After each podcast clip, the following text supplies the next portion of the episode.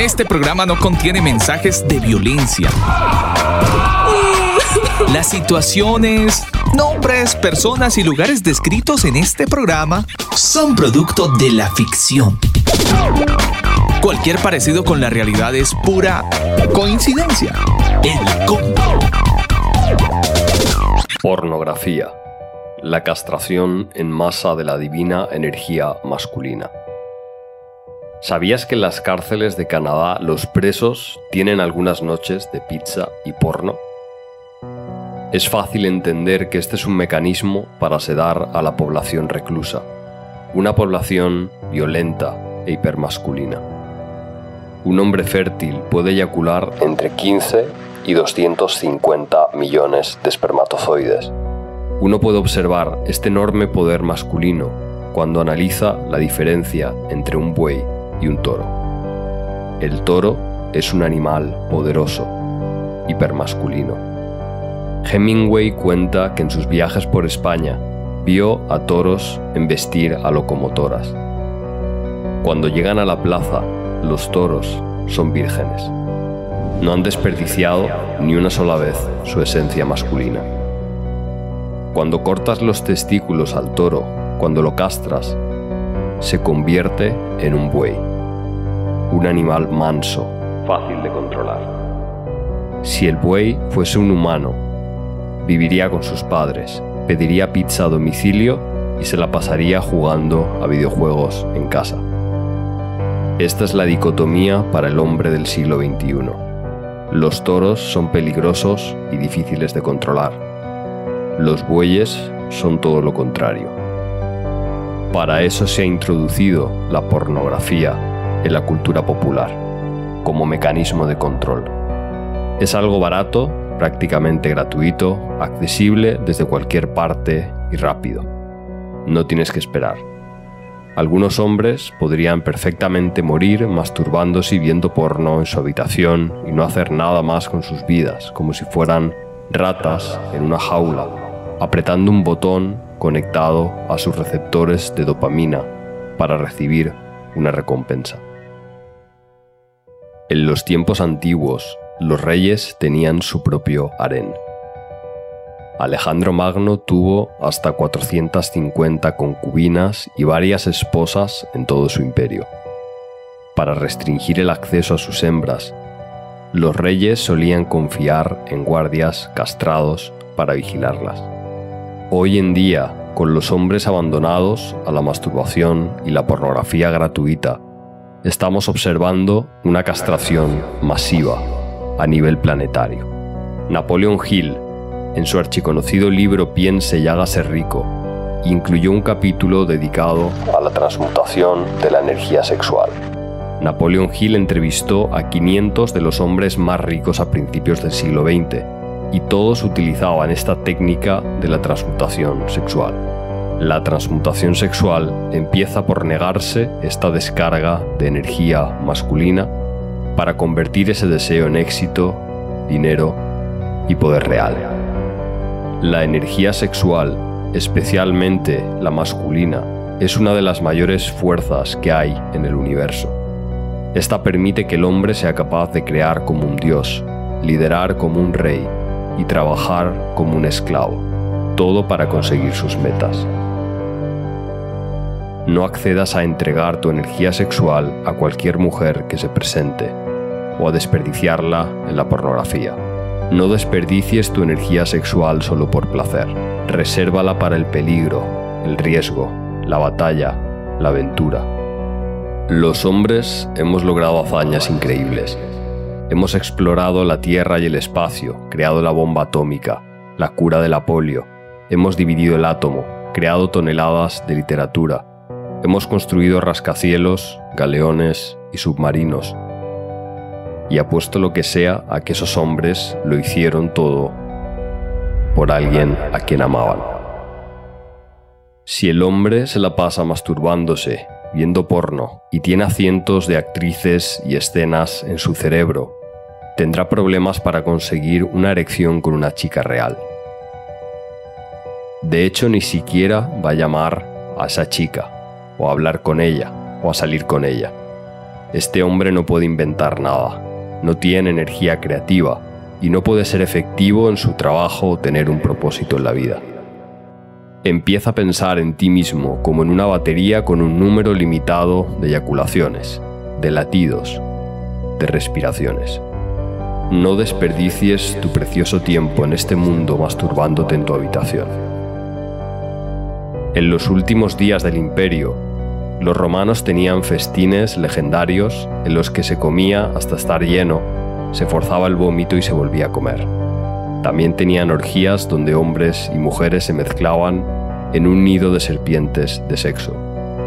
Este fue el declive de un imperio que fue intolerante cuando fue grandioso y que poco a poco se volvió tolerante. Los bárbaros llegaron, una sociedad guerrera e intolerante. La orgía terminó en sangre. Como los bueyes, los hombres de hoy en día están regalando su energía sexual a la pornografía, que sacia su hambre, el hambre de triunfar. Los hombres cada vez se conforman con menos. Están renunciando al poder, a la riqueza, al éxito, a todas las aspiraciones que los hacen hombres. No digo que debas aspirar a ser el hombre más poderoso del mundo, pero siempre deberías aspirar a llegar a tu mayor potencial. No es digno de un hombre conformarse ni rendirse. Ser capaz de pensar, de pensar realmente, es un trabajo duro. La mayoría de hombres pasa por la vida sin pararse a pensar nada, incapaces de estar siquiera sentados en una habitación sin hacer nada. El porno y el malgasto de tu energía sexual te privan del poder del pensamiento. Las religiones del mundo coinciden en que el hombre debería vivir o bien célibe o bien casado. Un hombre soltero y célibe puede reservar su energía sexual e invertirla en su profesión y su propósito. Un hombre casado puede transmutar su energía sexual y crear un efecto batería con su esposa, para adquirir más energía y sanar sus heridas físicas, mentales, emocionales y espirituales. En los fluidos sexuales del hombre y la mujer hay hormonas y químicos naturales beneficiosos. Es como si fueran dos polos de una batería y esto permite la transmisión de energía entre ellos. Sabemos que las mujeres expuestas al semen tienen menos probabilidades de estar deprimidas. Las hormonas del semen alteran su estado de ánimo. La pornografía, hoy en día, está tan presente que incluso adolescentes de 12 años, incluso más jóvenes, están viendo porno duro en sus teléfonos. Si cualquier adulto expusiese a un niño de 12 años a ese tipo de material, sería enviado a la cárcel como un criminal. ¿Por qué las empresas que hacen lo mismo no son tratadas como criminales? El sexo ya no es sagrado, y esto es sumamente dañino para el tejido social. Estás escuchando El Combo.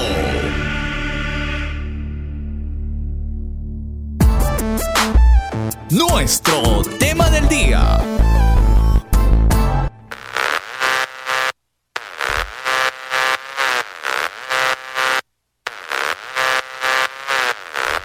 ¿Qué tal familia? Bienvenidos al combo. Hoy después de 10 minutos en el inicio de este programa, usted ya se ha enterado de qué vamos a hablar hoy, ¿no? Yo creo que a estas alturas del programa ya usted está así como bien enganchadito con nosotros. Bueno, no estoy sola, estoy en compañía del señor Gerson Bejarano, en compañía del señor Daniel Torres, obviamente quien les habla, Alba Osorio. Estaremos en estos 60 minutos, bueno, ya casi 50, hablando un poquito acerca de la pornografía. Caballeros, señor Bejarano. Albita, muy buenas, ¿cómo estás? Eh, un saludo para ti, para Dani y para todos nuestros oyentes. Bueno, 10 minutos de, de, tema del día, ¿no? Diciendo a los oyentes de qué íbamos a hablar. Un poquito largo, ingeniero. Sí, señora, un abrazo, Gerson, y para usted, Alba, y todos los oyentes, gracias por estar aquí con nosotros en este programa. También los que eligieron el podcast, y por supuesto a los que nos están escuchando a través de las plataformas que retransmiten este programa, ¿no? Sí, señor. En el programa anterior estuvimos hablando un poco acerca de un documento de la UNESCO y de la ONU, tema que van a empezar a enseñar en los establecimientos educativos en nuestros colegios y muchos de ustedes nos han pedido el documento, cosa que agradecemos y si de repente alguien todavía lo quiere, por supuesto lo podemos hacer llegar. Ese programa nos lleva a otra puerta. Esto es como una cueva, ¿no? En el buen sentido de la palabra, como un castillo mejor, más que cueva. Y tiene muchas puertas. Entonces, ese día que estuvimos conversando del tema, eh, se abrió otra puerta y esa puerta se llama pornografía y que hablándolo desde el punto de vista de todas las variantes, ¿no? Que está íntimamente ligada a la bueno, a la obtención mejor del placer, no es la abstención, sino la obtención del placer y de despertar la curiosidad sexual y además de reducir el estrés, el audio que escuchábamos al inicio nos entregaba una pincelada súper interesante de lo que genera la pornografía, de, aumentar nuestros niveles de fantasía, de permitir la autoexploración. Y ojo que la autoexploración son palabritas que ya las están manejando nuestros adolescentes, nuestros niños, por eso es importante que usted sepa de qué rayos es la pornografía y que no son clases meramente de educación sexual. Bueno, entre otros aspectos, que obviamente están ligados a este tipo de educación que lleva consecuencias y que obviamente nos llevan a las personas, en este caso a los adolescentes, a los niños y a la gente adulta, a un mundo que se llama pornografía, que es súper denso y que mucha gente no ha podido salir de ahí. Por eso estaremos hablando hoy de la pornografía. Exactamente, un tema muy interesante, Alba y Gerson, porque pues todo tiene un origen, ¿no? O sea, si nosotros vamos al origen de todo este tema, y prácticamente si habláramos también eh, que va muy ligado a esto, el tema de la ideología de género, que para los que no lo saben, esto eh, empezó gracias al señor Stoller Robert, porque este señor que nació en 1925 y murió en 1991, pues estableció el tema de la identidad de género aludiendo a una familia que eh, en el parto de un par de gemelos, uno de ellos nació con el órgano sexual dañado. Entonces, este caballero, Stoller Robert, no fue más que usado por el diablo para decirle a estos familiares, no, pero críelo como una niña. Mm. Y ya, de esa manera pues no van a tener problemas. Entonces, eh, además, el sexo es una, una percepción, no, es, no depende del órgano sexual. Y desde ahí nace el origen de esto y bueno, resumiendo... Yo, permítame que estamos hablando del año 1924, ¿no? Eso no estamos hablando del año 2000. Estamos hablando de un hombre que nació en el año 1924. Eh, es una persona, bueno, obviamente él murió... 1925.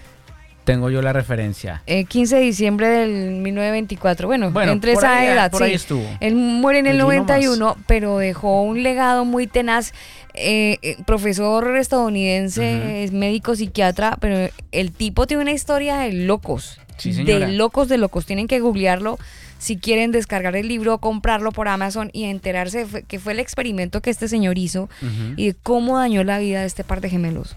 El destacado teórico psicoanalítico. Y claro, gracias a, su teoría, pues obviamente estos gemelos fueron creciendo y el final es muy trágico porque los dos mueren. Entonces, Ahí ustedes pueden investigar al respecto de este señor que fue muy usado por el diablo, digo yo, porque básicamente introdujo un tema que pues no es muy de Dios, ¿no? Sino que al contrario ha traído una cantidad de confusión y daño para muchos jóvenes que de hecho estuvimos nosotros hablando en el programa anterior con respecto a los jóvenes que ya se han cambiado de sexo, ¿no? Los niños, adolescentes que hacen esa hormonización y se cambian de sexo y ahora están totalmente arrepentidos y ya no pueden hacer absolutamente nada. Hay que mirar esos aspectos, esos inicios, esas raíces y de dónde empezó todo y pues imagínate, por lo menos en las novelas, y yo les hablo desde el, desde el área audiovisual, eh, se manejaba mucho pudor hasta las novelas de los 60, 70 más o menos. Ya de allá para acá ya se vino liberando el tema.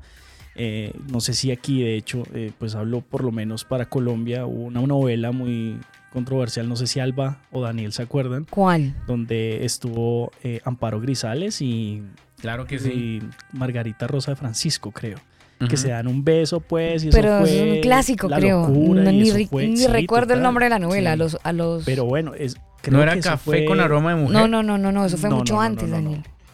muchísimo Pero antes. O sea, fue cuando y, pues, Amparo Grisales hacía novelas, imagínense.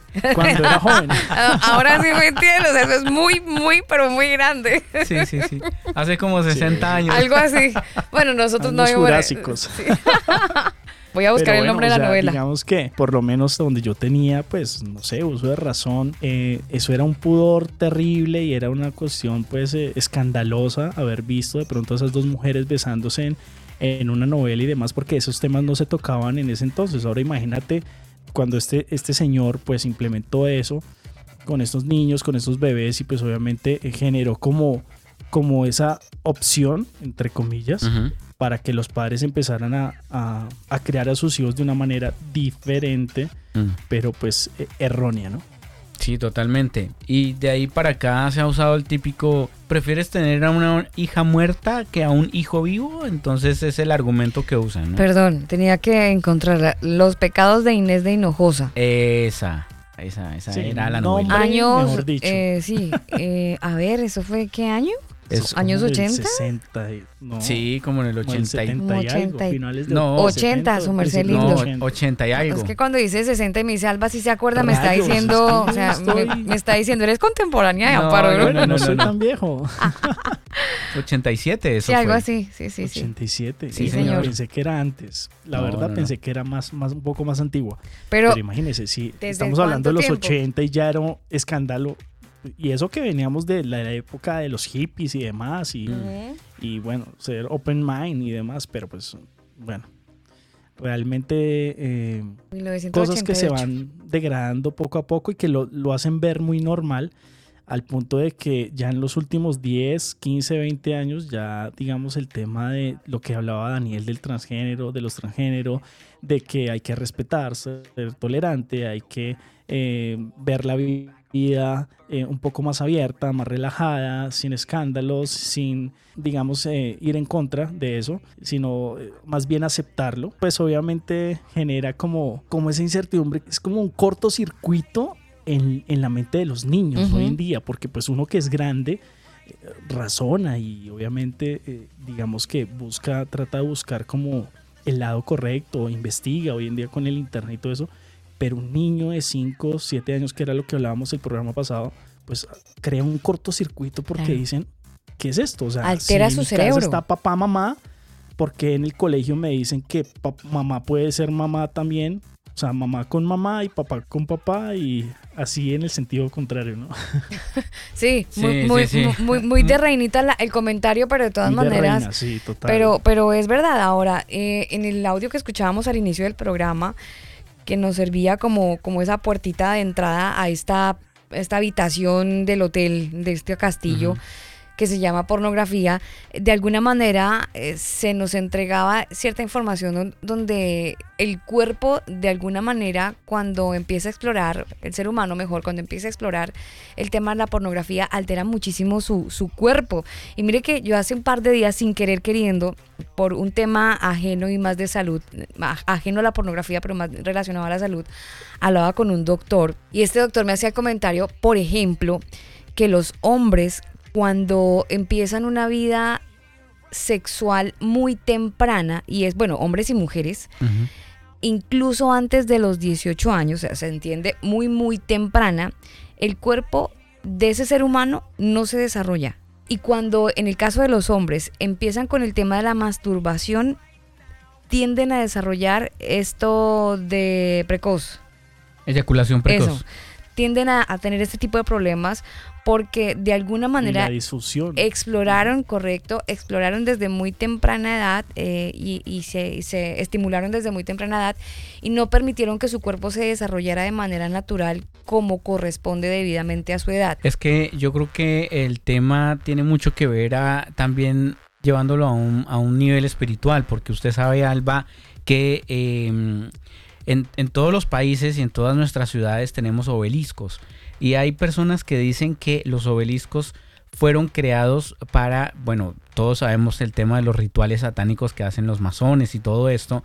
Y de hecho el compás de los masones utiliza dos obeliscos tipificando dos piernas de la mujer abiertas, eh, formando el famoso compás, ¿no? pero eh, dicen que los obeliscos que están en las ciudades están creados para robar la energía de los hombres a nivel espiritual, Mm. pues con todo el tema de brujería y todo este, este asunto, Como para debilitarlos. para debilitarlos. para que hayan más homosexuales de repente. Porque es que el hombre, el hombre fuerte, el hombre que es sacerdote, cabeza de su familia, que provee, que defiende a su familia, ellos no les sirve, ellos necesitan hombres eh, Débiles. débiles que puedan manipular. Débiles. que puedan manipular. Entonces, de hecho, a- incluso los, los médicos en, en todas partes, usted siéntese a hablar con un médico y pregúntele sobre los bloqueadores de pubertad que ahorita están de moda y que todos los jóvenes y los eh, adolescentes quieren usar porque es que como mi cuerpo no es el mío, sino que estoy en un cuerpo equivocado. Entonces, eh, ¿qué dicen los médicos? Y ojalá usted haga la tarea y se siente a hablar con uno de ellos y le pregunte usted sobre el tema de los bloqueadores de pubertad. Ellos le van a decir que no pasa nada, que eso es reversible, que, que no los afecta a los jóvenes. Pero es una gran mentira porque no son reversibles y no jamás las personas van a volver a ser como antes. De hecho, tanto les afecta no solamente en el físico, sino también en su desarrollo psicológico, cognitivo, que es eh, lo que tiene nuestro cerebro al frente, ¿no? La parte del razonamiento y eh, esos bloqueadores de pubertad están dañando no solamente a nivel sexual a los jóvenes, sino también en todo aspecto.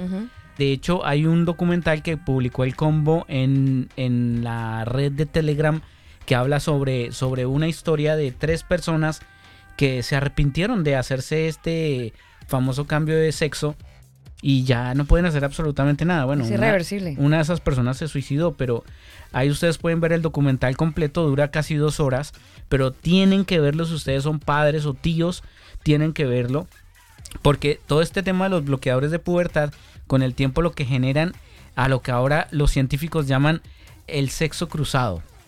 Y el sexo cruzado, ellos se refieren a que supuestamente se puede reversar esa, ese tratamiento, pero en realidad no lo pueden hacer porque los jóvenes además están en crecimiento.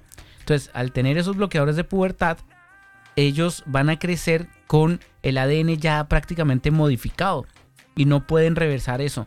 Entonces, es muy interesante todo este tema y nos liga muchísimo al tema de la pornografía, porque como ustedes escucharon en un principio, la pornografía es tan dañina y tan eh, susceptible para los hombres que los pueden manipular, que en Canadá en las cárceles les dan pornografía. Sí, claro. Ah, miren, llegó la noche, pizza y pornografía. Noche de pizza, ¿no? Entonces, Ajá, eh, claro, entonces, ¿por qué lo hacen? Porque saben perfectamente que los pueden controlar, o sea, tienen la dopamina que necesitan y ya con eso los tenemos felices y, y no van a generar peleas y no van a generar problemas en la cárcel. Aparte, por ejemplo, uno de los eh, efectos psicológicos que puede llegar a tener la, la pornografía eh, en el hombre, en el ser humano, pues obviamente tiene que ver con eh, ansiedad, ¿no? Con estos impulsos de, de consumir pornografía constantemente, ya adictivamente, se lleva a la, a la ansiedad, hacia el estrés, la dificultad para concentrarse y eso evita que el hombre sea incapaz de crear, de producir, de, se- de- de explorar y desarrollar esa, esa área creativa que Dios nos dio, ¿no? Para poder crear y eso lo limita la pornografía. Mm. Para tomar decisiones, Claro. cambios rápidos de humor, sí, cuando dicen, no, es que este tipo es bipolar, no es que Mm. sea bipolar, posiblemente tenga una adicción de la pornografía, Mm. eh, obviamente, sin contárselo a nadie, en su intimidad, esto crea esos eh, cambios rápidos de De humor carácter, sí. y pues también hay falta de motivación, mayor eh, tendencia a la procrastinación y una sensación de eh, estancamiento en la vida, frustración. Claro. Y no solo es hacer que el hombre sea manejable, sea, sea vulnerable, sino que la misma persona en sí se crea esa mentalidad de que no sirvo para nada, no soy nadie, no he hecho nada en la vida, eh, no he podido salir adelante, pero no se da cuenta que la raíz de todos sus males en este caso es la pornografía. La y la Una salvedad. porque se- Un- claro, un porque es que mucha paréntesis, gente- señor Bejarano, y es que la procrastinación, Señora. para el que no entiende el término, es dejar de hacer lo importante por hacer bobadas. Es básicamente eso, como, Sí. como ¿por qué hizo esta estupidez? ¿Pero qué le pasó a fulanito de tal? Puede ser un síntoma. Claro, claro. De hecho, lo que dice Gerson es muy interesante porque tiene mucha, mucha lógica con respecto a lo que sucede en nuestro cerebro y es que los lóbulos frontales son los responsables de la toma de decisiones de las ejecuciones, del juicio, de que no, no, o sea, cuando uno toma decisiones, ese razonamiento que tiene se genera en los lóbulos frontales. Pero la pornografía daña justamente ese punto específico del cerebro. Por eso es que vemos tantos cosa, ¿no? hombres que no toman decisiones. Y las que toman las decisiones Son son, las mujeres. mujeres. Porque como el man no la toma, bueno, me tocó tomarla a mí. Y, y ese es el, el liderazgo que el Señor necesita. O sea, si llevamos esto a- atrás, atrás, atrás, atrás, atrás, acuérdese quién tomó una muy mala decisión. Y nos generó problemas a todos. Adán.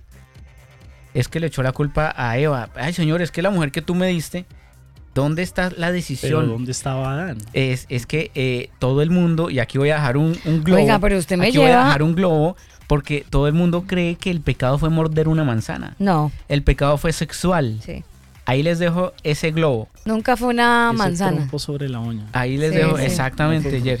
Eso fue un pecado Sí, sí, sexual. sí. Y, y bueno, usted lo puede ver en la genealogía de los hijos de Adán, ¿no? Ahí les dejo el globo. Génesis, te- Génesis capítulo 3 te entrega mucha información con respecto a Sí, eso. ahí les dejo ese globo. De hecho, creo que el compo tiene un programa al respecto, No, pero bueno. señor. Dos programas. al. Acuérdese, Alba, que todo este tema, Gerson, también eh, viene de familias muy poderosas. Les voy a dejar otro globo. Jennifer Prisker. Se escribe P-R-I. Espéreme, espéreme, porque eso hay que googlearlo. Eh, Mire. Jennifer, con doble N. Jennifer Sí, Ok, sí. Pritzker. Prisker. Sí, con Como Z. Pritzker. Pritzker. Ah, con Z. Pritzker y con K. Pritzker. Se va a dar cuenta de que esta supuesta señora es un Ay, señor. qué atroz, Dios mío. Es un señor. Tienen que googlear Jennifer. Pritzker. Wow. Este tipo es un transgénero No, pues claramente. supremamente millonario, multimillonario. Pero de era Estados militar, Unidos. Daniel. Sí, señora. Era un militar. Era un militar. Era un militar. Pero este tipo es el que está poniendo miles de millones de dólares junto con otras organizaciones que ustedes ya saben a quienes nos estamos refiriendo. Melinda y el señor Gates. Bueno, ellos son Sí. los que están controlando muchos de los medios de comunicación, muchas de las universidades, muchos de los institutos que todos conocemos, de nuestros gobiernos, con su dinero. Entonces, ah, necesitas ayuda, ok, te ayudo, pero mira, tienes que promocionar esta, este Tienes tema. que implementar esta Tienes que implementar, exacto. Tienes que implementar esta educación. ideología. Es que tienes que. eh, mire, ustedes se acuerdan, ustedes se acuerdan que hablábamos de la UNICEF en el programa anterior. Hay un, un, Sí, señor. un reporte que solo les voy a leer yo parte del título que dice así. Reporte de la UNICEF dice que la pornografía no siempre es dañina para los niños. Ay, O sea, la propia UNICEF diciendo que la pornografía no Por es dañina para los niños. Ahí vamos a publicar también la nota para que ustedes la lean y, y se enteren de lo que la UNICEF está promocionando. Oiga. Bueno, ustedes ya saben quién le pagó a la UNICEF. Eso Sí, fue hace no, no, no, no, mire. 2021, mayo. Sí, sí, mire, Mayo del eh, 2021. el personaje Jennifer Pritzker, anteriormente conocida como James Pritzker, es la persona transgénero más rica del mundo proveniente de una acomodada familia Pritzker. Es una de las, oh, corrijo, de los 11 herederos más ricos con una fortuna neta que supera los 36.900 millones de dólares. Jennifer es eh, la fundadora, bueno, yo le diría el fundador y director ejecutivo de Taiwan Enterprise, o sí, como Taiwan y Enterprise, y recientemente se anunció con subvenciones para apoyar a la comunidad LGBTQIA Ajá. en educación e investigación. O sea, Exacto. empiecen a echar globos. Exactamente, por eso le digo, Alba, eh, aquí el tema no se trata de, ay, es que mi presidente tan hermoso que piensa en nosotros. No, esto es una agenda que viene de gente con muchísimo Sí, dinero, sí. muchísimo dinero, y ellos son los que están controlando organizaciones, gobiernos, bancos, políticos, corporaciones que están apoyando algo que ni siquiera supera el 1% de la población. O sea, usted póngase a pensar. ¿Cuántos eh, LGBTQ hay en el planeta? No superan el 1% de la población. Entonces, la pregunta del millón sería, ¿por qué todos estos gobiernos, los bancos, los políticos, las corporaciones, apoyan algo que no supera el 1% de la población? Hay mucha plata de por medio. ¿Qué quieren lograr? Volvemos al tema del día. Controlar y manipular y debilitar Es que el, el a control, los hombres. no sé, Jer eh, y, y ingeniero y bueno, los oyentes, ¿ustedes no sienten que de repente buscan que el control sean, sea a como de lugar? es que es, Como de lugar. Claro, o sea, sí, la pornografía. es como en. España, el sí y solo sí. Sí. O Sí sea, y como de lugar. sí. Tienes que dejar ser, tienes que dejarte controlar por nosotros a como de lugar. Ya sea por una Claro, y vacuna, ya sea por la pornografía, manera- ya sea por donde sea, pero Ajá. es, es- tienen que generar un rebaño obediente. Lo Y necesitan. bueno, también parte, parte mucho el hecho de, de lo que acaba de pasar hace poco, ¿no? Y hay que abrir nuestra mente y ser un poco, usar un poco el discernimiento para saber que lo que se vino en el 2020 no es casualidad y lo que posiblemente se inyectó no es más allá que una vacuna. O sea, yo creo que también pudo haber sido algo que eh, evidentemente lo que hace es adormecer nuestro entendimiento y aceptar ese tipo de ideologías, de enseñanzas eh, que están implementando hoy en día respecto a la inclusión de género y la pornografía y todo lo que, lo que conlleva eso. Es más, miren, hace poco salió una noticia aquí en Colombia, o para aquellos que, que de pronto eh, en algún momento de su vida consumieron porno, porque pues este es un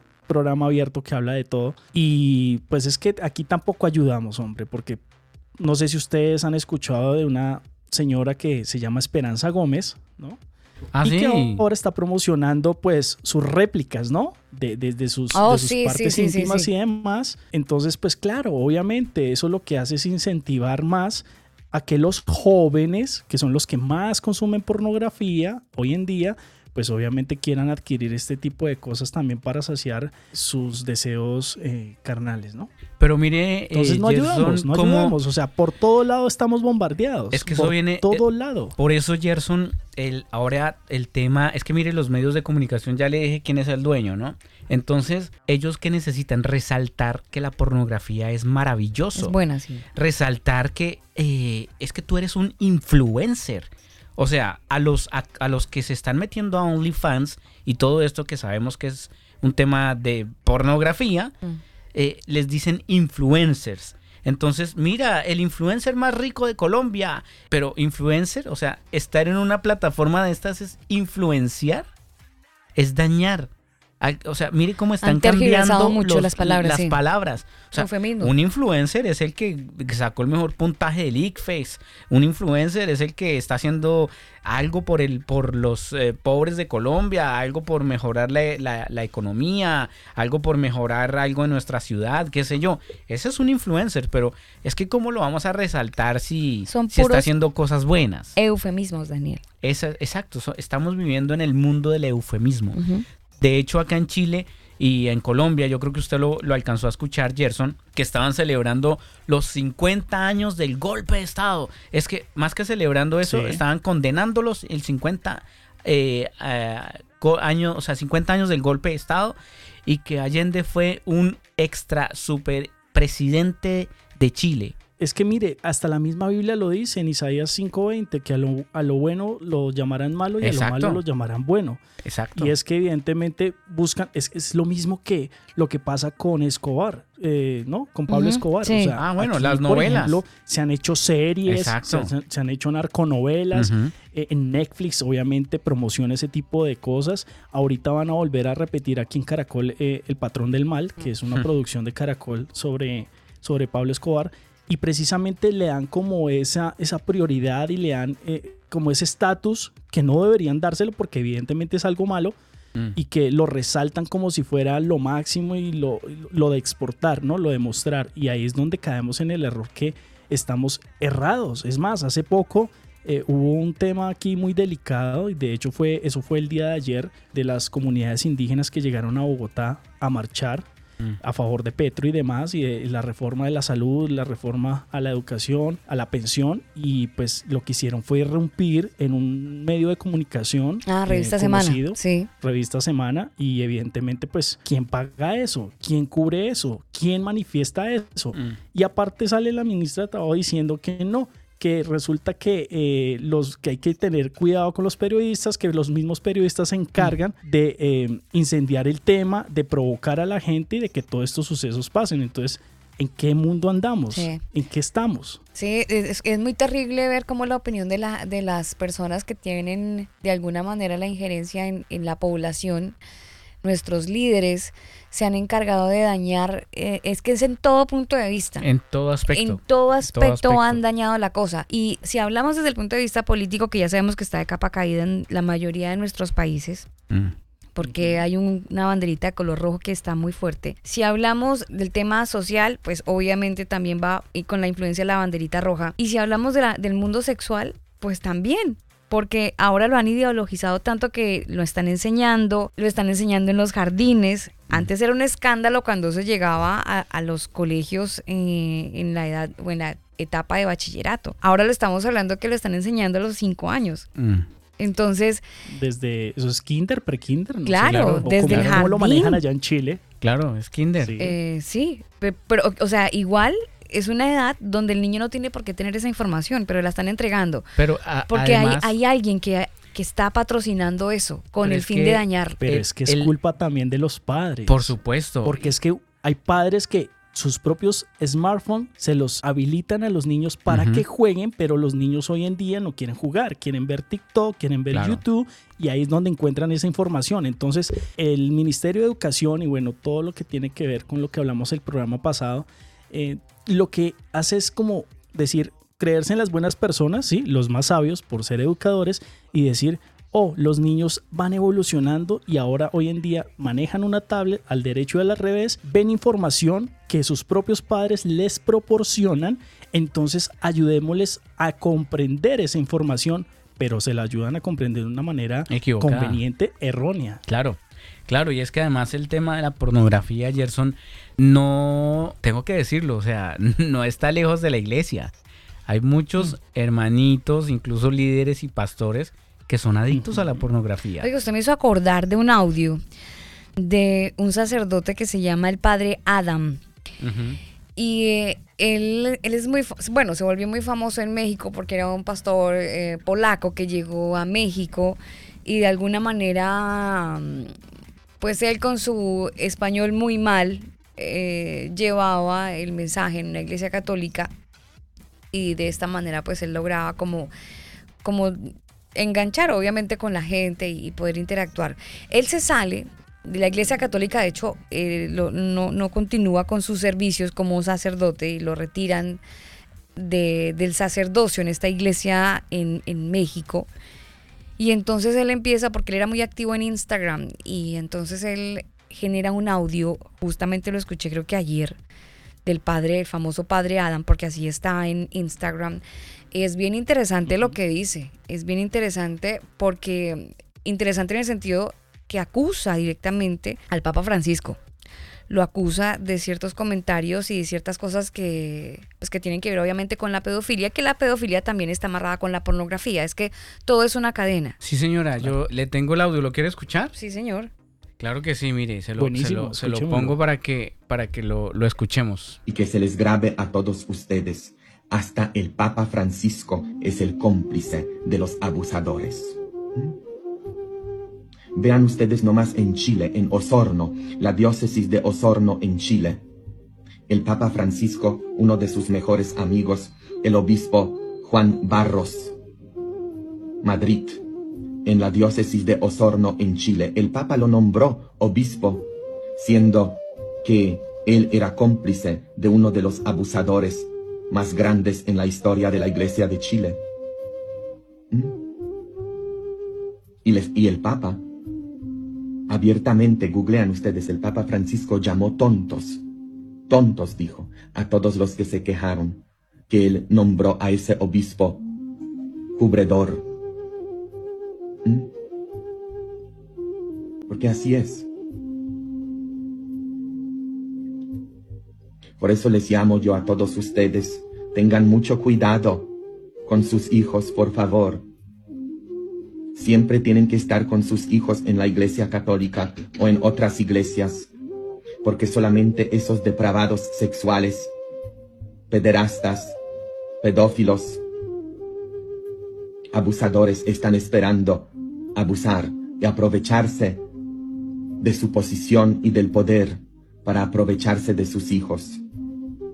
Nunca deberías de soltar tú a tus hijos a ningún padre, ningún sacerdote o ningún pastor, y nunca dejarlos en ningún grupo en la iglesia, porque el gobierno en ningún país tiene el control de lo que pasa en las iglesias. El gobierno tiene el control de lo que pasa en los restaurantes, que no haya cucarachas, que no haya ratas, que haya refrigeración. Pero ¿quién revisa a las iglesias? Nadie. El combo.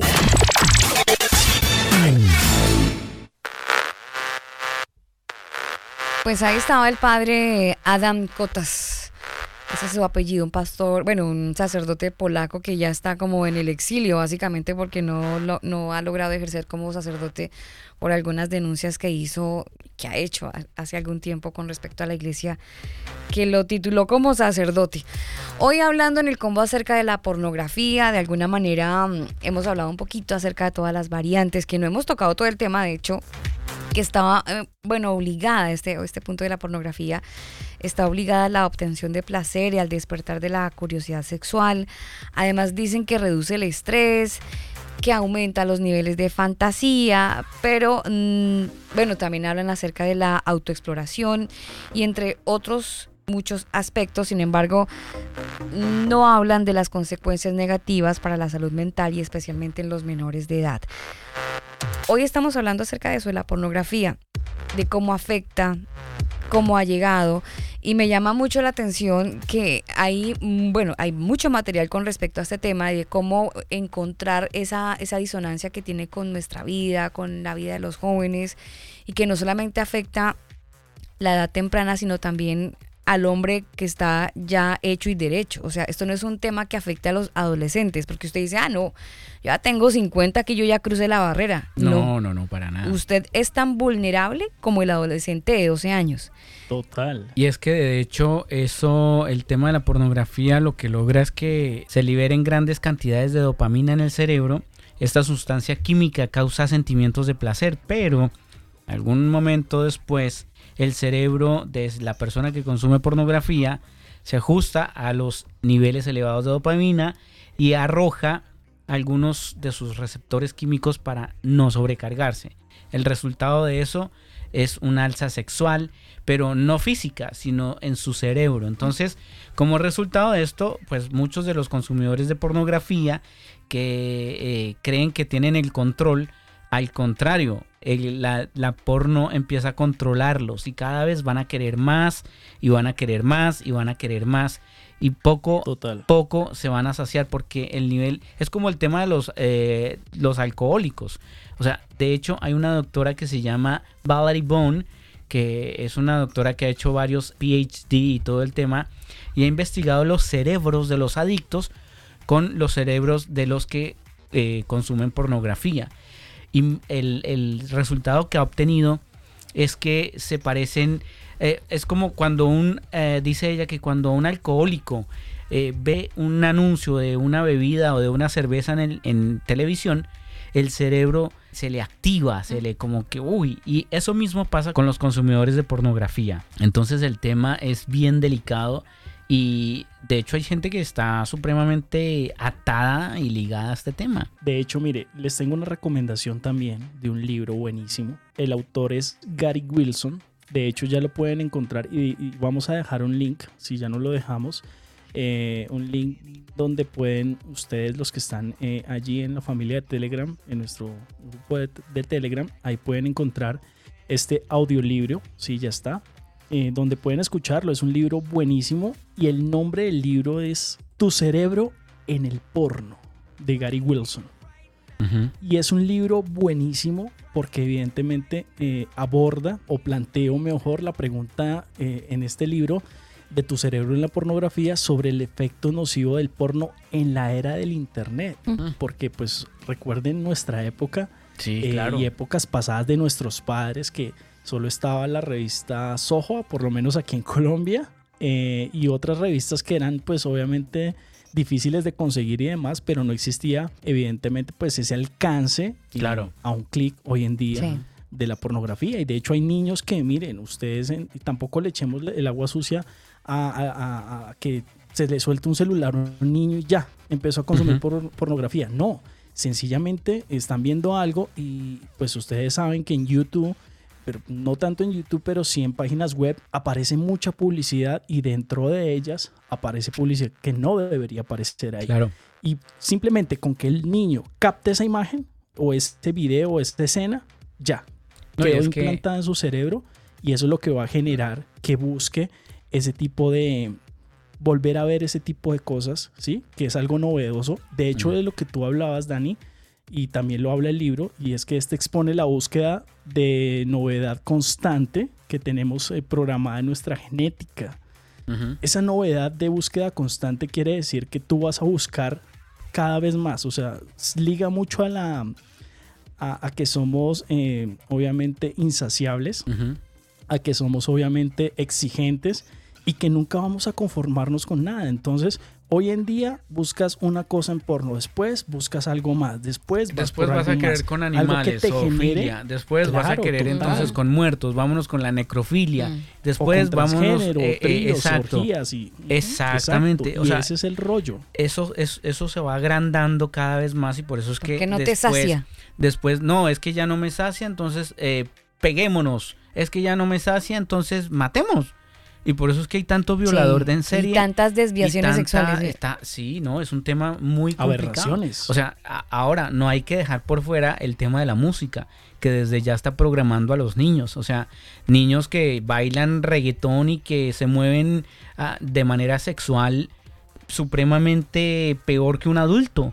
Entonces, todo este tema eh, eh, eh, de la pornografía no Pero solamente los daña... papás les aplauden porque le mire cómo baila la niña. Qué bonito Ajá, baila, sí. qué, qué bien baila. No, es que es de la costa pacífica colombiana. Mm. No, qué bien baila. No, o sea, no justifiquen eso con el hecho de que el reggaetón les esté desviando su inocencia, les esté quitando su inocencia y les esté desviando su, su mentalidad hacia algo que no es, Claro. hacia algo provocador, algo eh, incitador y demás, ¿no? De hecho, hace poco eh, publiqué algo ahí en el, en el grupo de, de Telegram también, eh, referencia a Disney, donde vemos que en la película original de La Sirenita, no la inclusiva que están mostrando ahorita de Disney, que fue todo un fracaso, sino en la, en la, en la película original de La Sirenita, como al, fi- al, al final en el castillo, en el último término que se ve ahí en la portada, eh, vemos un miembro erecto. Y pues evidentemente eh, desde hace años Disney anda con ese tema de la inclusión y de esos eh, mensajes subliminales dentro de las películas de Disney que pues evidentemente las vimos nuestra generación y las generaciones actuales. Nos están metiendo la pornografía por todas partes. Ahora, Sí. yo no sé si ustedes eh, han visto, por lo, por lo menos eh, en Argentina, el obelisco, que ya Dani lo comentaba, eh, le pusieron un condón. Me llamó la atención que el condón es rosa. El condón es rosa. Bueno, Pues, por lo independientemente. general, el rosa se, se liga mucho como, bueno, digamos que todo este tema de las mujeres, del tema de, de el cáncer de mama, por ejemplo, que es algo muy, un tema muy bueno. es que, el, co- el condón ese, rosa es para los que se creen mujeres pero son hombres. Claro. Entonces, eh, como tienen un, un miembro masculino pero aparentemente se ven como mujer, Pero, ay, Daniel, permítame. es una locura. Y creer que un condón le libra de enfermedades de transmisión sexual es No, lo no, más, no. perdónenme, lo más estúpido que puedan no, imaginarse. es que no es, no es ¿Usted seguro. sabe cuántos pacientes hay, hombres, que por cuenta del BPH, el virus del papiloma humano, o condilomas, que son unas verruguitas, es una vaina que sale por el contacto sexual. Imagínese uvas o muchos granitos que salen, puede ser en el pene, puede ser en las paredes es- cercanas al pene o incluso en los testículos. Hay muchos hombres, muchísimos hombres. eh, hablando con este mismo amigo médico esta semana me decía, Y curiosamente él me decía, mira, Alba, hay una novela que dicen Lo que callamos las mujeres, que es una novela creo que mexicana, no sé. Me dijo él, debería existir una serie que se llame Lo que callamos los hombres, porque entonces hablaríamos de la cantidad de problemas sexuales que, que tienen los hombres, decía él. Exactamente. Y dentro de esos problemas sexuales que tienen están, esto que les digo, se llaman los acrocordones o condilomas, corrijo, y son como unas uvas, unos racimos de uvas que son bolitas de carne que empiezan a crecer, pero crecen por montones. A los hombres les salen en la zona genital y en los testículos, incluso llegan muchas veces al ano y en las mujeres en la zona vaginal y llegan a cubrir la parte interna. Al cuello uterino. Claro, pero... Y puede llegar a, crear cáncer de cuello uterino. Claro. Y de hecho las mujeres están más expuestas a ese cáncer que los hombres. Y eso no lo quita el condón porque algunos hombres creen que colocándose el condón y la mujer dice, ah, estoy segura, mentiras, mentiras. el, tema, radica en que, por ejemplo, nos estamos olvidando del sexo oral. Y por esas vías también se puede llegar a contagiar ese tipo de enfermedades. No, y además que esa enfermedad que Alba nombraba se transmite con el tacto. O sea, una persona que generalmente son poco higiénicos, o sea, de nada le sirvió la pandemia porque en ese momento sí se higienizaban, ahora se tocan en todas partes y se mandan las manos a la cara y ahí les sale en la cara, entonces es una porquería. Pero bueno, el tema de la pornografía no solamente daña la parte física, como usted nombraba, Alba, la, parte psicológica o, cerebral, sino que también está dañando las familias. O sea, a ver, si usted cree que en su vida de matrimonio hay eh, o ha bajado la, la, intensidad sexual con su esposa o su esposo, eso puede ser una alerta, porque el tema de la pornografía también afecta a la familia y empiezan a tener menos eh, intimidad emocional, mental y física sin embargo, según una publicación que hizo la Asociación Americana de Psicología, Monitor of Psychology, ellos dicen que cuando una pareja usa pornografía con alta frecuencia, puede haber una tendencia a retraerse emocionalmente de la relación los hombres reportan una mayor reserva de menos intimidad y también de más depresión. Mm. O sea, esa gente que dice es que estoy deprimido, es que estoy pues pueden estar siendo adictos a la pornografía y, no lo dicen. Y por eso le, comenté a Alba y Gerson que incluso en las iglesias, o sea, acá hay un tema, usted se imagina donde el Señor tuviera ahora sí una aplicación que publicara todo lo que nosotros pensamos, una red todo lo que no queremos reconocer ni, ni dejar, porque es un tema de decisión. Una red social que celestial. una red social donde Dios dijera, publicar en el muro, sí. Hoy fulanito de tal hizo esto y esto y esto y no ha dejado de hacer esto y esto y lo otro. Y el resto de comentarios, ¿no? Apedreando al fulanito del post. Pues imagínense, el tema, el Señor está permitiendo que lo hablemos por algo. O sea, yo no creo que los temas que tocamos en el combo sean así de, de, es que no tenemos de qué hablar. No, yo creo que al contrario, el Señor nos pone los temas sobre los que debemos hablar porque es lo que está afectando a la gente es lo que está afectando a la familia, a la pareja, a los líderes, a los pastores. Mm. O sea, es un tema que está afectando. Y aquí lo que nos interesa es que usted logre reconocer primero que todo que a lo mejor está metido en este chicharrón, pero de que, de que hay salida, hay salida. Y ya al finalizar el programa le vamos a contar cómo puede desligarse de esto. Bueno, y yo quería comentarles ya para finalizar, volviendo al tema del libro, que es muy interesante y en serio se lo recomiendo full para que lo puedan, aquellos que no les gusta leer y que les da sueño cuando leen, pues lo pueden buscar ahí en YouTube, ya les dejamos el link en el grupo de Telegram. El libro es Tu cerebro, Tu cerebro en el porno de Gary Wilson, ¿no? Para tener, para recordar el, título. Tu cerebro en el porno de Gary Wilson. Tu cerebro en la pornografía. Ah, tu cerebro en la pues, pornografía. ¿O en el porno? tu cerebro en la pornografía. Ah, ok. En la pornografía. de hecho, y habla sobre los efectos nocivos del porno de la era del Internet. O sea, digamos, no es un, libro de hace miles de años, no, es actual eh, de hecho, estaba en inglés hasta hace unos años y ya hoy en día, pues gracias a Dios, lo, han traducido a, varios idiomas. Y permítame, Gerson, por permítame, Gerson, porque eh, usted la sacó del estadio. Usted nos ha compartido un enlace donde para la gente que es medio floja para leer, mm. Lo puede escuchar. O no tienen tiempo, Daniel. O no tienen Total. tiempo. O no es que lo tenemos tiempo, sí. Gracias. Mire, lo pueden bajar por, por, por eh, audio y lo, Mm. lo meten en su celular, en su memoria, Claro. como, como, eh, audio y ya. Por ejemplo, ese libro de Piense y hágase rico de Napoleón Hill es excelente. Me lo he leído, me lo he escuchado, realmente no voy a mentir. No lo he leído, no lo he comprado en persona, eh, físicamente, pero sí lo leí por audiolibro, muy bueno. Y ese tema donde toca el tema sexual, ¿sí? el tema de que, de que el sexo eh, potencializa al hombre, de que cuando se une con la mujer hace un complemento perfecto. Y ese, ese dicho de que la mujer es, un, es el motor del hombre es totalmente cierto, porque es allí donde el hombre se, se inspira y llega a crear cosas muy buenas, tanto de negocios, eh, en su vida personal, se complementa y se llega a un punto de, de madurez y de creatividad increíble que es como lo que refleja realmente la creación de Dios para el ser humano. ¿no? o sea, si un hombre no está inspirado, hágase preguntas.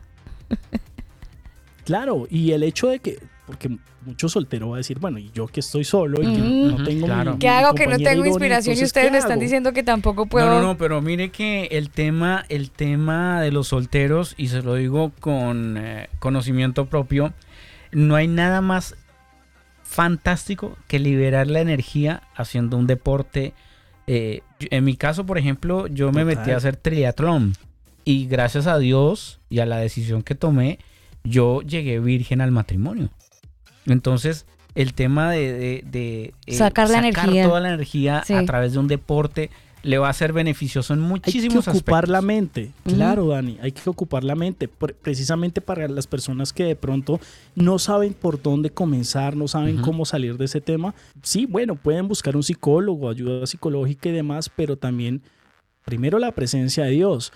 Eh, segundo, la lectura diaria de la Biblia, los proverbios son excelentes para dirigir la vida de las personas y aparte de eso, busquen también libros que le sumen a su vida en cuanto Mm. a ese tema. O sea, busque eh, personas que de pronto fueron y ya no lo son y cómo pudieron y cu- cuál fue como ese, ese trayecto que tuvieron para poder salir de, de esa esclavitud. Porque hoy en día se habla de que eres adicto, eres alcohólico, ve a Alcohólicos Anónimos, eres eh, drogadicto, entonces por favor ve a, a una casa de paso a que te desintoxiquen, a que, pero el porno no se ve tan escandaloso como debería verse y, y debería tomarse en serio. Es algo de lo que no se habla, pero que realmente lo hay. Las parejas, Dani, las personas que ven pornografía, ahora no digamos que sean los dos, sino que sea el hombre el que la ve o la mujer el que la ve. Si lo ve el hombre, el hombre se va a idealizar esa, esa figura femenina 90, 60, 90, sus curvas y demás. Llega a su habitación y no va a encontrar eso.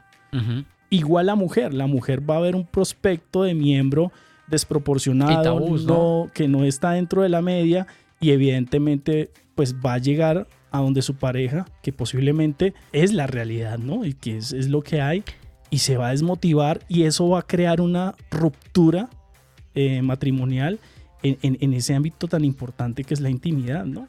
Y yo creo que incluso Entonces- aunque llegaran a ser, a ser personas bellas físicamente hablando, digamos que el patrón no sea el mismo de que la pareja no sea agradable a sus ojos, sino al contrario, que sea una persona linda, que se cuida y ese tipo de cosas, puede haber el caso de que sencillamente no, no pasa nada, no reacciona. Y es que... Pero es, eh, es que todo eso son polos, todos son polos, porque por ejemplo, mire, aquí hay unas evidencias, ¿sí? Que se hicieron unos experimentos originales con ratas, siguiendo el, si- el siguiente protocolo, les voy a comentar. Eh, una rata macho era situada en el interior de un amplio recipiente cerrado con cuatro o cinco ratas hembras en celo. Pues resulta que esta rata macho comenzaba eh, inmediatamente obviamente a aparearse con todas estas ratas hembras repetidas veces hasta finalmente quedar exhausto. A pesar de que en ese momento la rata hembra eh, comenzaba a golpearlo y a lamerlo para que continuara, la rata macho no respondía. O sea, es que llega un punto donde el hombre, digamos, entre comillas, se sacia. Pero mire lo que pasa. Sin embargo, si se introducía una nueva rata hembra en la caja, la rata macho encontraba el modo de aparearse una vez más con ella. Y es lo que le pasa al ser humano también. El hombre es insaciable. Entonces, precisamente, también entra ese tema de la infidelidad. eh, todo por la pornografía, porque ven una tergiversión eh, del el área sexual y ven que entonces eh, están con eh, una o con dos o con tres orgías o lo que sea y le muestran esa forma errada al hombre de que el sexo es eso, ¿sí? Y de que no siempre vas a estar con la misma mujer. ¿sí? Claro. Y aquí en el libro, por ejemplo, se habla sobre el efecto Coolidge, no sé si lo han escuchado, y este efecto, pues, eh, este término mejor fue acuñado por el etólogo Frank Beach en 1955, basándose en un viejo chiste que tenía como protagonista al presidente de los Estados Unidos, al trigésimo presidente de los Estados Unidos, Calvin Coolidge, y a su mujer. Resulta que el presidente y ella eh, fueron, pues, estaban como, les estaban mostrando por separado una granja experimental gubernamental y resulta que eh, cuando la señora Coolidge pues accedió al área de las gallinas advirtió a uno de las personas que estaba ahí de los que cuidaban le decían ven pero este gallo se aparea con mucha frecuencia le preguntó al, al señor y este le responde y le pregunta pues la verdad sí. Entonces dice eh, y este le responde pues decenas de veces al día y la señora Coolidge le dice em, cuénteselo al presidente cuando pase por aquí. Tras habérselo contado, resulta que Coolidge, el presidente, preguntó, ¿con la misma gallina cada vez? La respuesta fue, oh no, señor presidente, con una gallina distinta Claro. cada vez. Claro. Y Coolidge concluye diciéndole, cuénteselo a la señora Coolidge. Entonces es como esa manera de decirle, de zafarse y de decir, Claro. Justificar el hecho de, de que el hombre, entre comillas, mentalmente, físicamente, fisiológicamente, sexualmente, está en capacidad de procrear o, o reproducirse mejor, ¿sí? Con varias eh, hembras, por decirlo así, en este caso de sí, las sí. gallinas y demás, y que es algo natural. Y no, no es, es- está completamente errado el, el término El de- argumento, de- sí. Bueno, Claro, por eso porque no nos muestra la ahorita, fidelidad. ¿por qué cree Gerson que están glorificando el poliamor?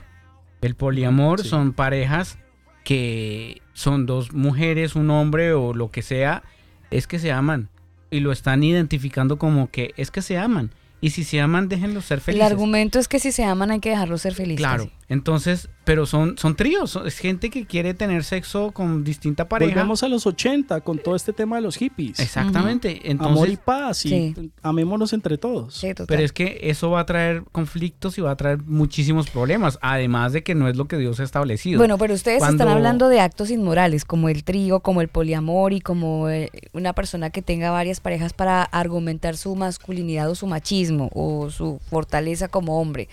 Pero entonces la pregunta para los dos podría ser la siguiente. ¿Es mala la pornografía cuando no, no nos lleva o no lleva a la persona a cometer actos in- in- inmorales? ¿Es Por mala? supuesto.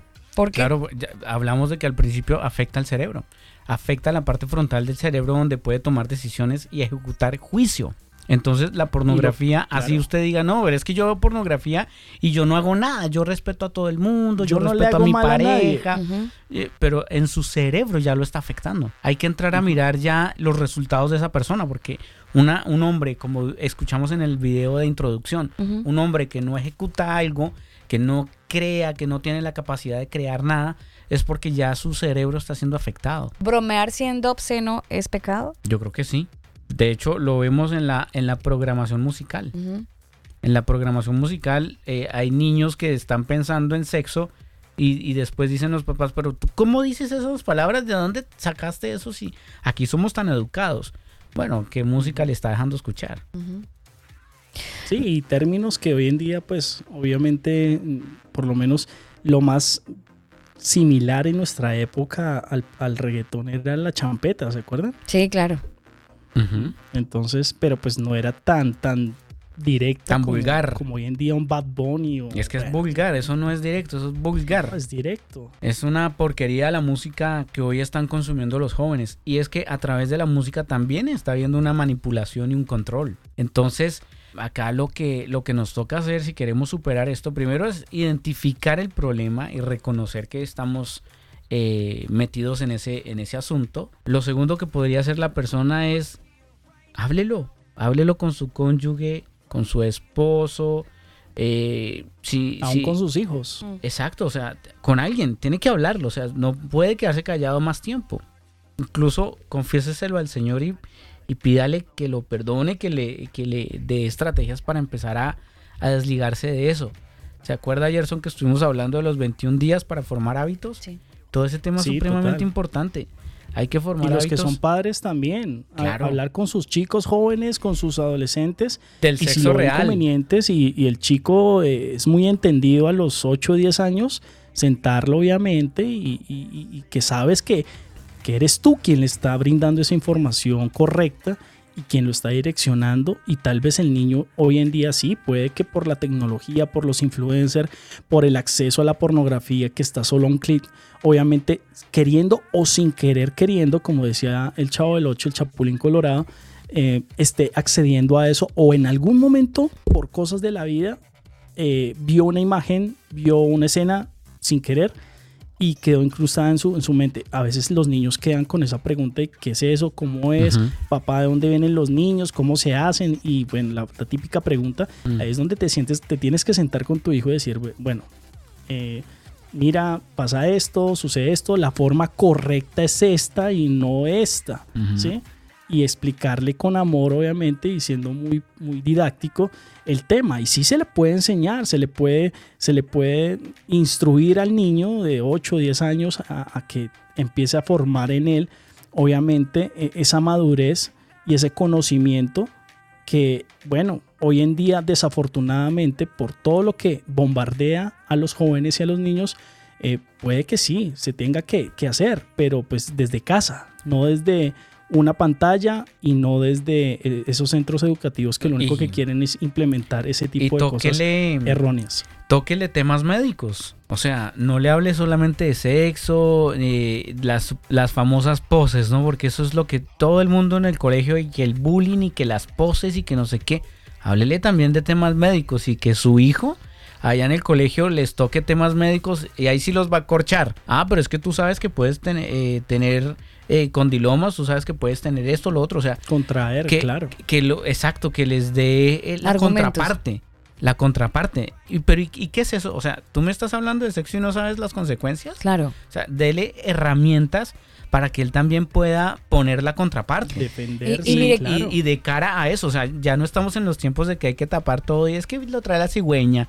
No, No, esa época cuéntele la no. verdad y cuéntele también los problemas que todo esto genera. O sea, este mismo programa, o sea, cuéntele qué pasa en su cerebro. El cerebro de los niños apenas se está desarrollando. Entonces, ¿cómo los van a atrofiar de esa manera cuando apenas su cerebro ni siquiera va a captar la información que le están entregando porque su cerebro está en pleno desarrollo? Total. Sí, es bien, es bien delicado todo este tema. De hecho, eh, Pablo, cuando estaba entregando los consejos a la iglesia de Corintios o de Colosenses mejor, él, él le habla mucho a ese grupo de cristianos, ¿no? Y les habla de esa nueva vida que tienen en, en Dios y les dice que una vez nosotros entregamos nuestro, nuestro corazón, nuestra vida a Dios, pues eso incluye no solamente la parte espiritual, sino la parte física.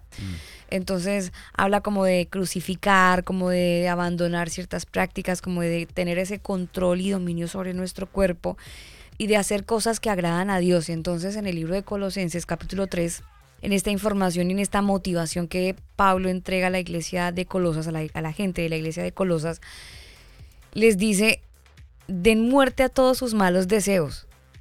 Es un tema de voluntad. No, no depende de que usted se meta en un ayuno, una vaina de 20 días, 50. No. Sí, obvio.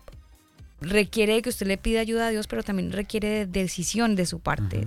Decisión de su parte. Entonces, Pablo les dice, den muerte a todos sus malos deseos, no tengan relaciones sexuales prohibidas, no sean indecentes, dominen sus malos deseos, dominen sus malos deseos y no busquen amontonar dinero, pues eso es lo mismo que adorar a dioses falsos. Pero me llama la atención que les dice dominen sus malos deseos. A veces en la iglesia, a- muchas veces las personas tienen la tendencia de que todo es cuestión de dejárselo a Dios Claro, lo y que Dios todo. no ha hecho su voluntad y que Dios no me ayuda, que yo quiero pero que no puedo.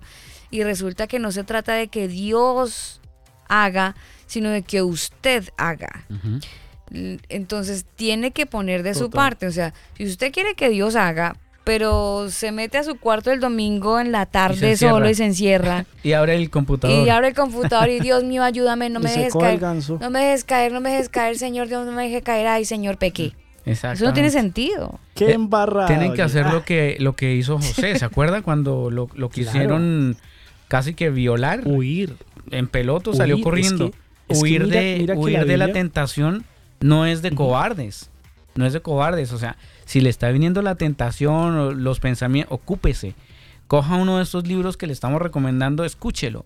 Haga algo que o sea, mantenga su cerebro ocupado. Mire, es una mentira, una vil mentira decir, ay, yo no me di cuenta. Ay, es que cuando me di cuenta ya tengo los pantalones abajo. Eso es una vil mentira, porque uno siempre se da cuenta, porque uno tiene un sensor que se llama Espíritu Santo, que le genera a uno una alerta y le dice, uy, cuidado que por ahí no es. Danger. ¿Sabe cuál hay, cuál otra Total. mentira utilizan muchísimo? Ay, es que el que está ¿Cuál, firme, mire que no caiga.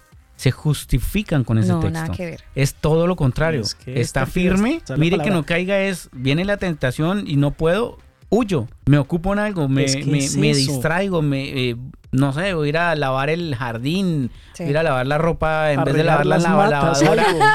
En vez de lavarla en la lavadora, lave la mano. Sí, sí. Pongan a hacer alguna vaina, pero, pero Es sí. que la Biblia es clara. La Biblia no te manda a resistir la, la tentación, ni a resistir la pornografía, ni a resistir la masturbación. Lo, lo que pasó con José, lo que estamos diciendo ahorita. En 1 Corintios 6, versículo 18 al 20 dice, huid, no dice aguante, no dice eh, sea fuerte, Párese eh, firme. esfuérzate y sé valiente, no, dice Sí. huid de la fornicación.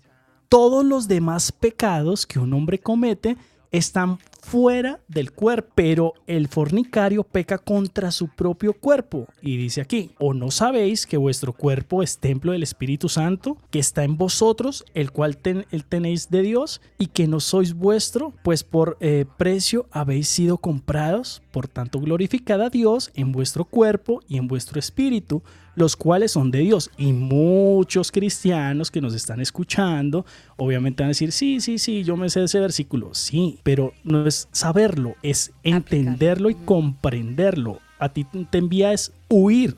Lo que hizo José, y aquí en 1 Corintios también lo aclara. Huyan, no aguanten. No, no, no, que es que yo aguanto, no, que es que yo soy fuerte. No, huyan Es como el chiste de Mahoma y, la montaña. Lo que dice, lo que dice Dani es muy cierto. Ocúpese. Ocupe su mente, ocupe eh, su campo de batalla. Que todos sabemos que siempre hay dardos, pero los dardos no van al corazón, no van a, a ninguna parte del cuerpo que no es la mente. Ahora yo les hago una pregunta. ¿O es que ustedes salen de su casa y la cogen a piedra? No, lógico que no. Es su casa. Mm. La van a cuidar, la van a arreglar, la van a barrer, la van a organizar, la van a pintar No faltan los que no la lo van a edificar. pero, pero, pero, pues es que rayemos la cancha, como Sí, decía totalmente. pastor amigo. Hay que tomar el sartén por, por el mango, Gerson, y creo que esa decisión nos corresponde a cada uno de nosotros. El Señor hará su parte, por supuesto, pero usted también tiene que poner mucho Sí. de su parte. Es determinación, Dani, total. Es determinación. Sencillamente decir, no más, ya, pare de contar. Sí. ¿Estás muy cansado? ¿Te sientes muy vacío? ¿Ves que realmente eh, te sacia por momentos, al igual que todo en este mundo y que todo es vano y pasajero? Tengo una metáfora que me gusta mucho. No sé si alguien más la haya dicho, no sé, pero pues siempre la he dicho. Y es que el pecado es un algodón de azúcar. ¿Cuántos han comido algodón de azúcar cuando van al, al parque o a, bueno, a esos parques de atracciones donde te venden el, algodón de azúcar? Lo tactas, lo coges, sabes que es esponjosito, pero lo pruebas y a la final se desvanece. Entonces, ese es el pecado, esa es la pornografía, ese es el alcohol, ese es el- todos los vicios habidos y por haber y todo el pecado que existe es vano. Entonces, es de actitud, es de determinación y de hábito. Entonces, implemente y empiece a implementar lo que le hemos dicho aquí en este programa.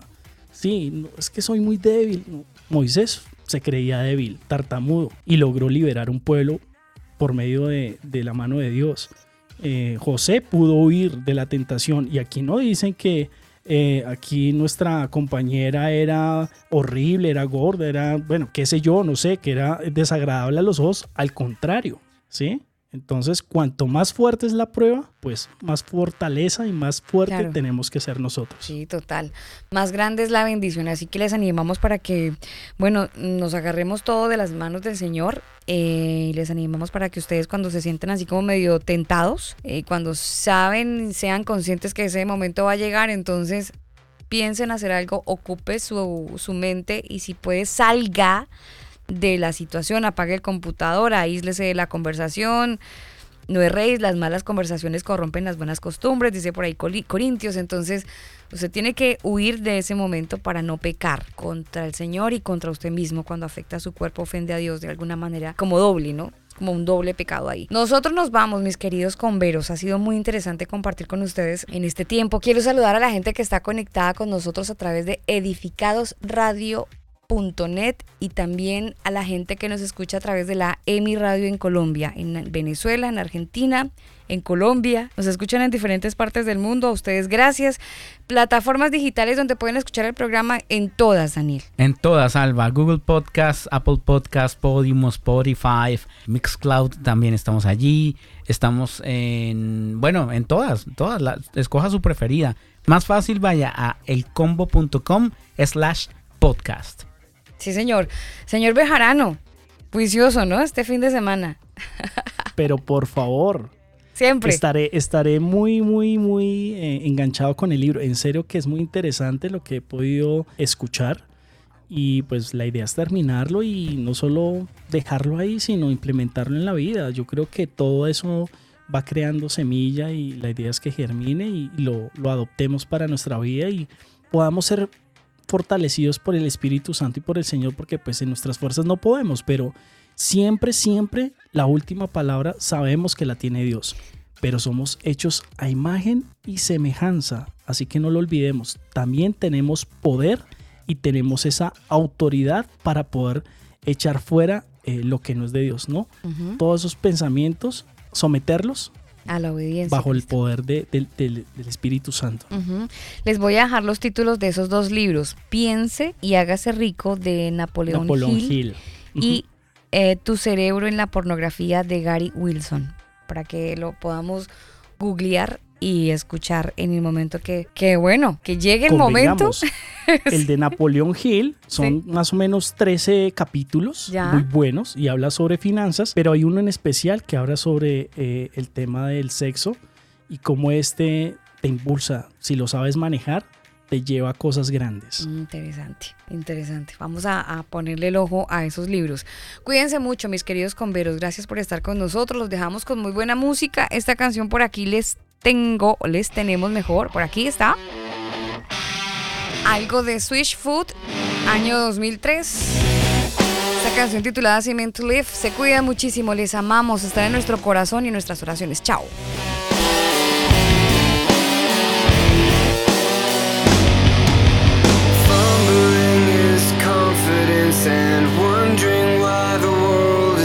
And.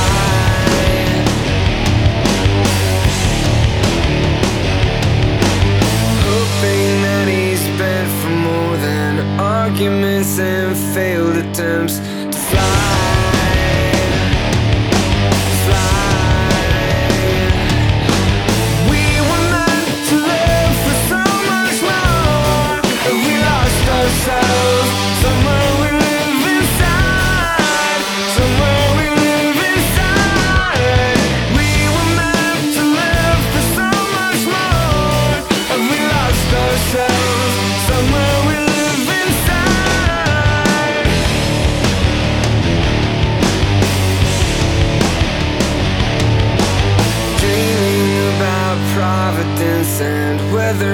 and men have second tries. Maybe we've been living with our eyes half open. Maybe we're bent and. Broken.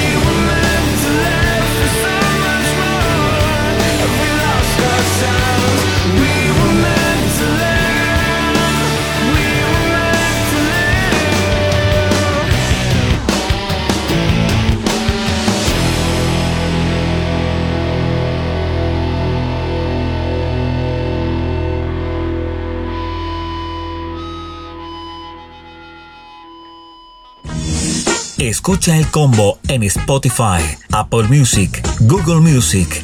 Nosotros te acompañamos. Este programa no contiene mensajes de violencia.